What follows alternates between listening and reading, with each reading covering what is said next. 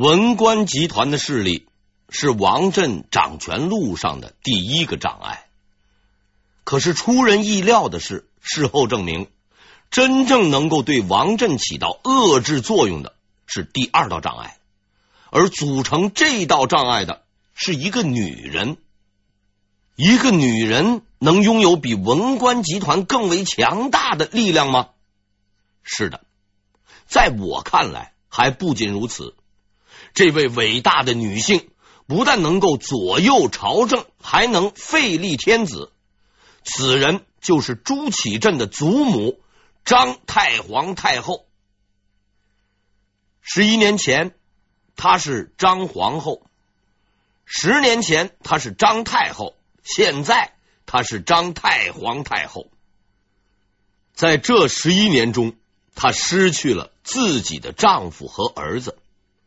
令人啼笑皆非的是，每失去一个亲人，他的级别就提升一次。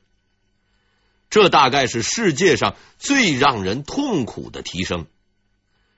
死者已矣，活人还得好好干。张太皇太后擦干眼泪，开始辅佐自己的孙子。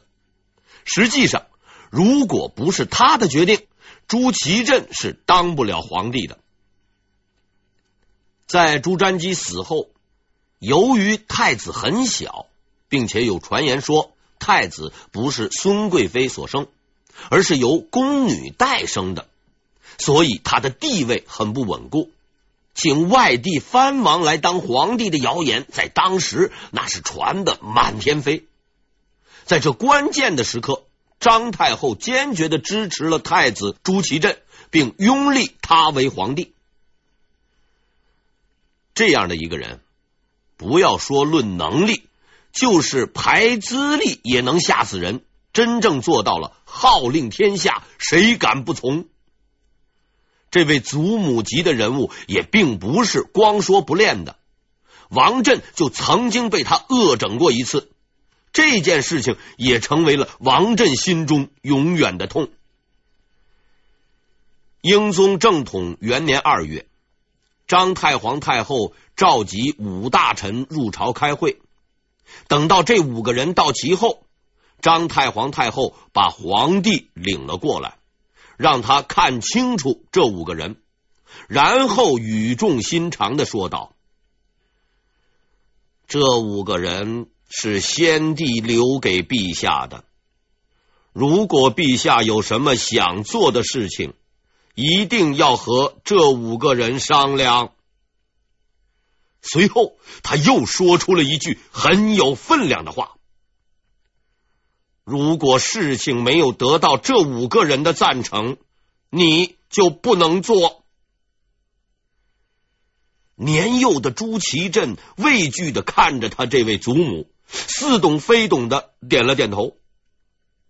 顾命五大臣是十分感动，但他们想不到的是，这位太皇太后叫他们来，绝不仅仅是要表示对他们的信任。他还有一项重要的工作要做。过了一会儿，张太皇太后命令宣王振进宫。王振得命后，立刻入宫面见。他想不到自己人生中的最大一场噩梦即将开始。王振入宫后，看见五位大臣和皇帝都在场，估计是在开高级别会议。召自己前来，莫非是要委以重任？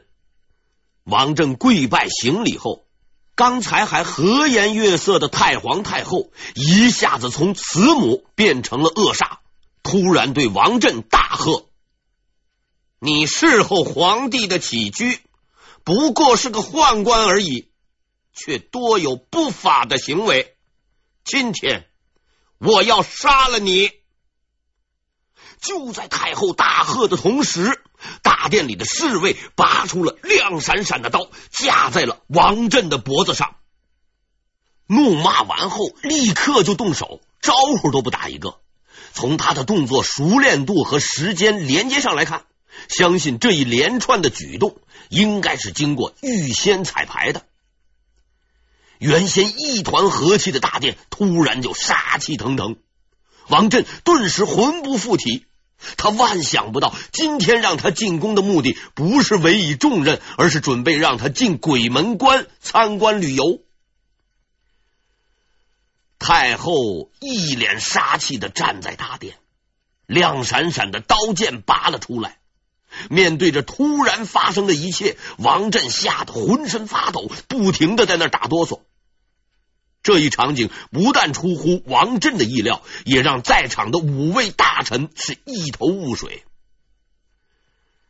他们这才明白，这位平常神色温和的太后，竟然还有这么凶狠的一面。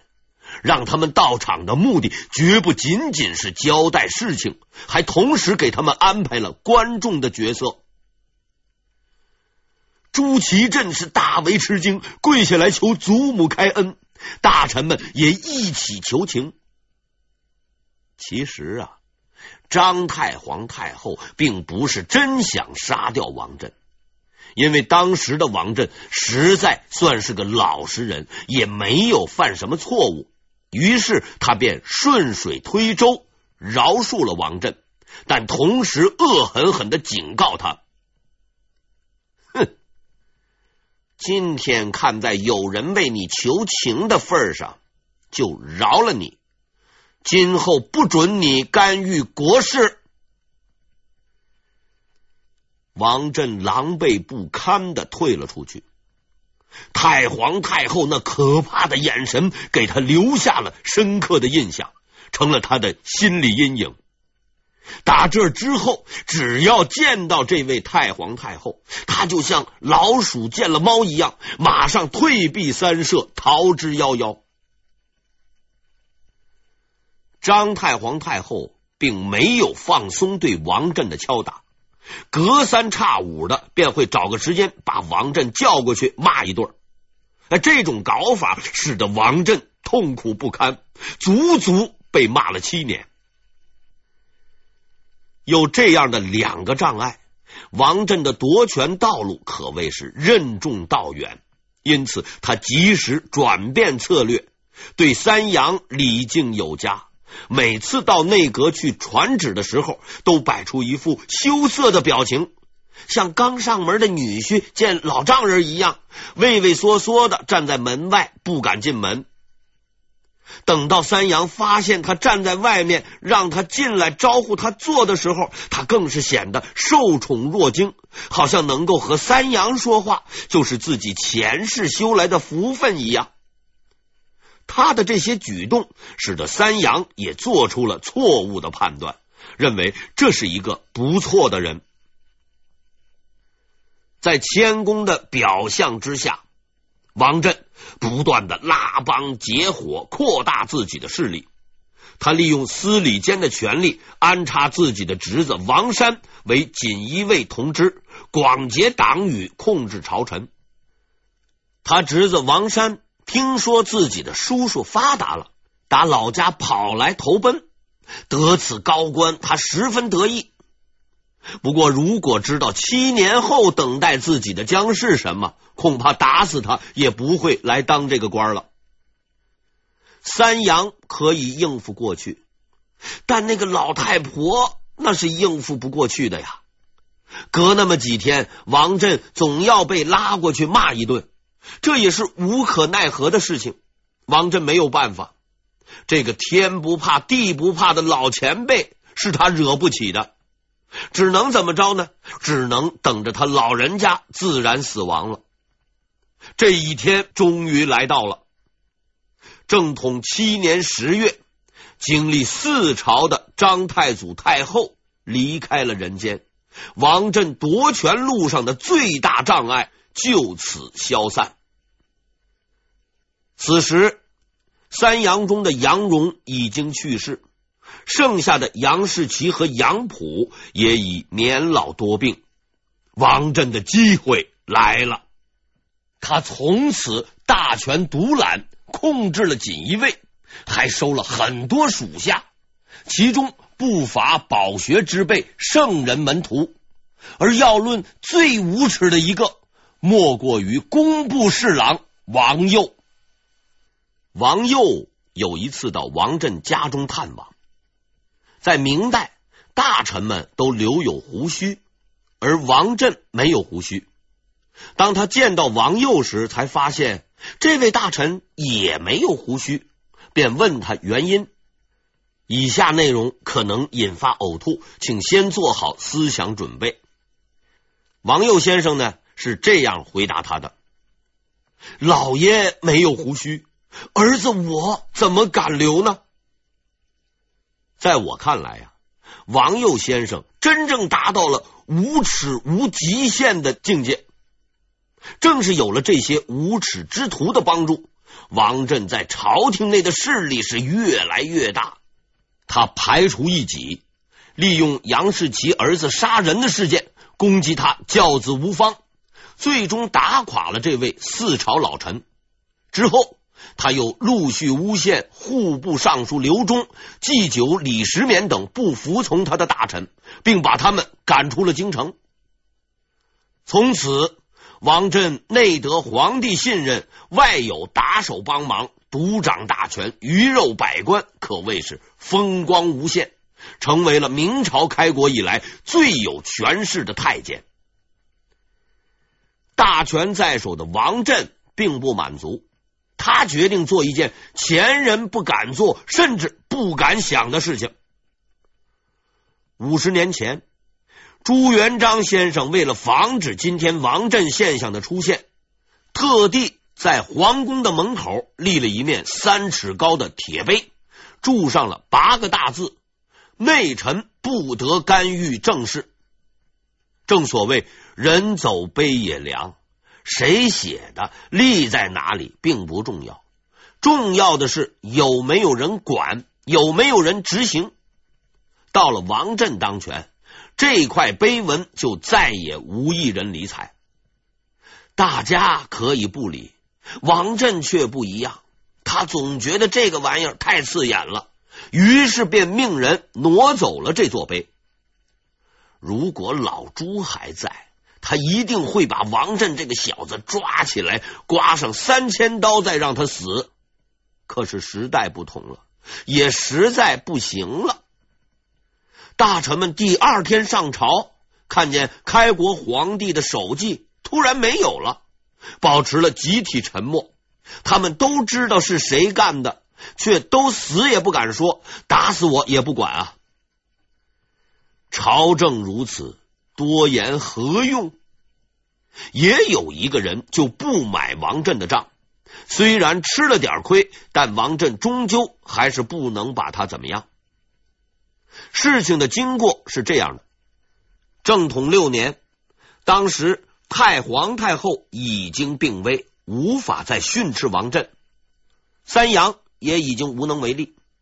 王振实际上已经控制了朝政大权，所有外地巡抚官员回京都要照例孝敬王振一些金银财宝，多少倒无所谓，但总得意思一下。表示对这位死太监的尊重。也正是在这个时候，此人呢从山西巡抚任上回来，别说金银，连陈醋都没给他带一瓶。王振这个气呀，气的是七窍冒烟，大发雷霆，当即就把这个人给关了起来了。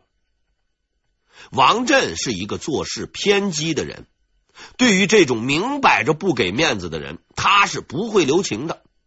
他本已准备编织罪名把这个人干掉，但是出乎意料的是，不但地方上的官僚老百姓帮他说话，连朝中重臣杨士奇等人也为他求情，甚至某些藩王也出面了，要王振不要把事情做绝，否则就要他好看。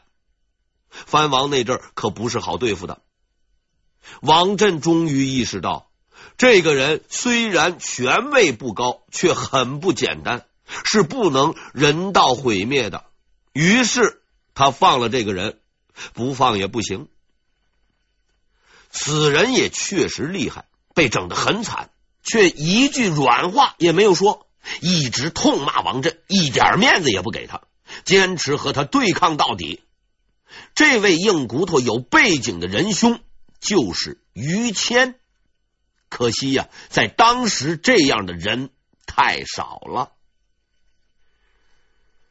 掌握朝政、统领群臣虽然威风，但这并不是王振的最终目的。事实上，王振并不只是一个贪财贪权的人，他也有自己的追求抱负。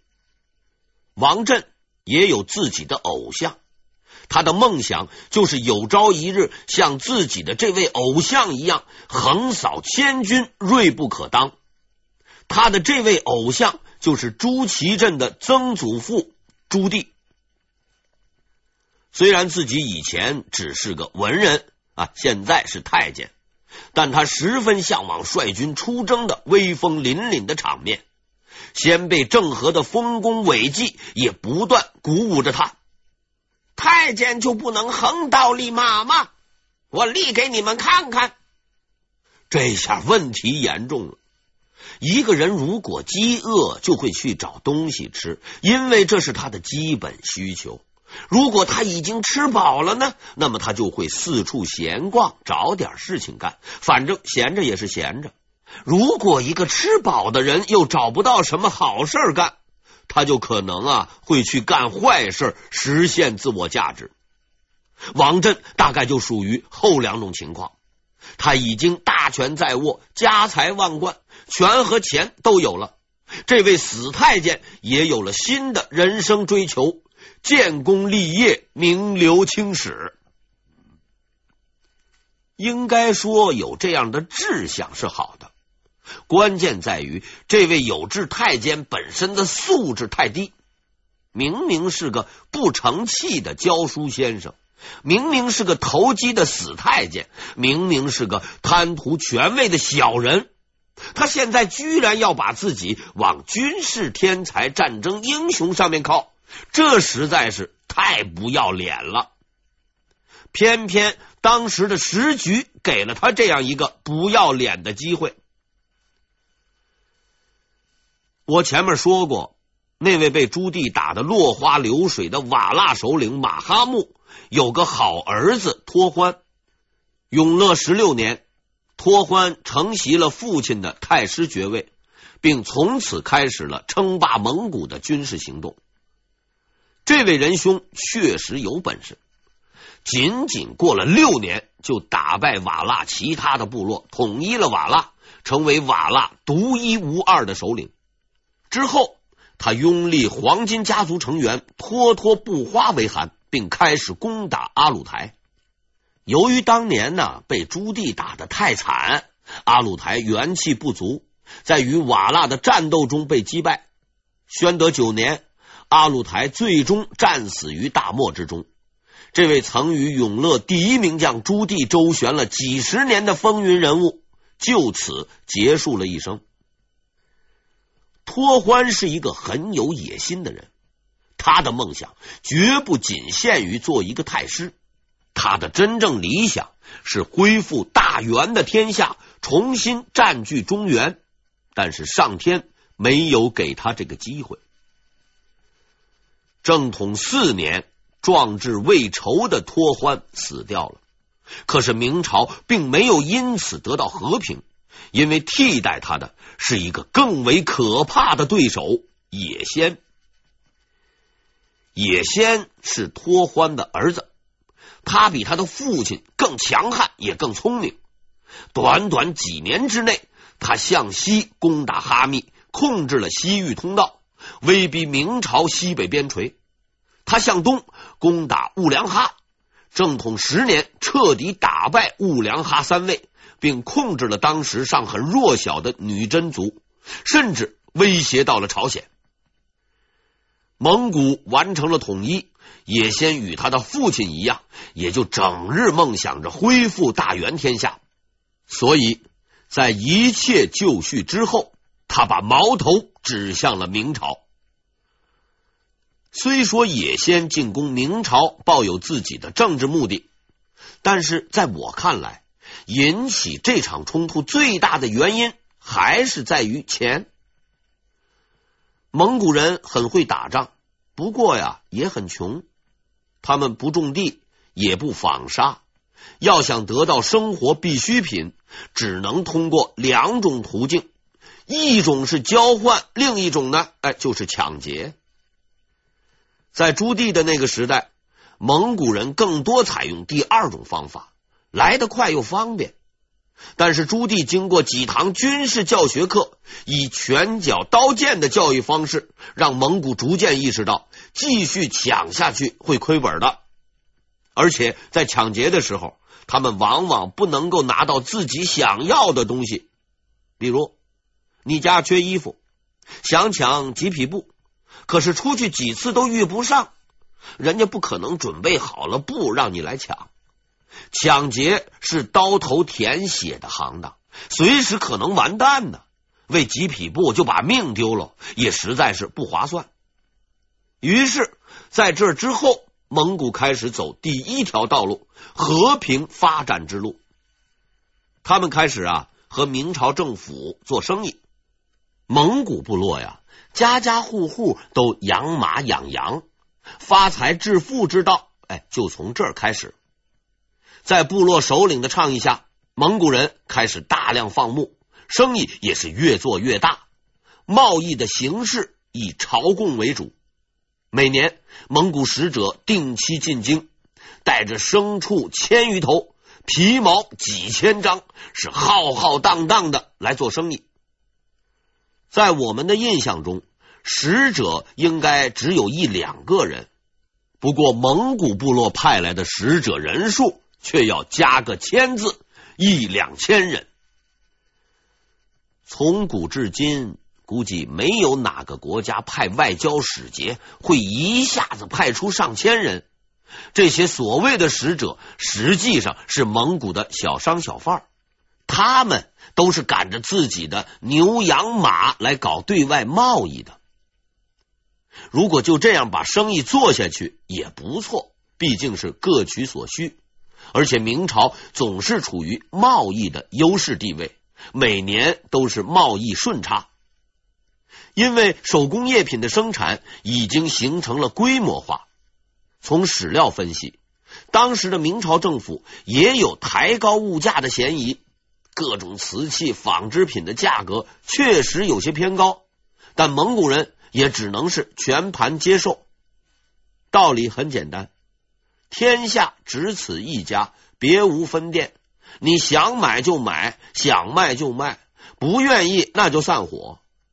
明朝的人可以不吃牛羊肉，但蒙古人不能没有纺织品，没有日常用具，所以还不能散伙。这看似对明朝而言一本万利的生意中，却隐藏着危机。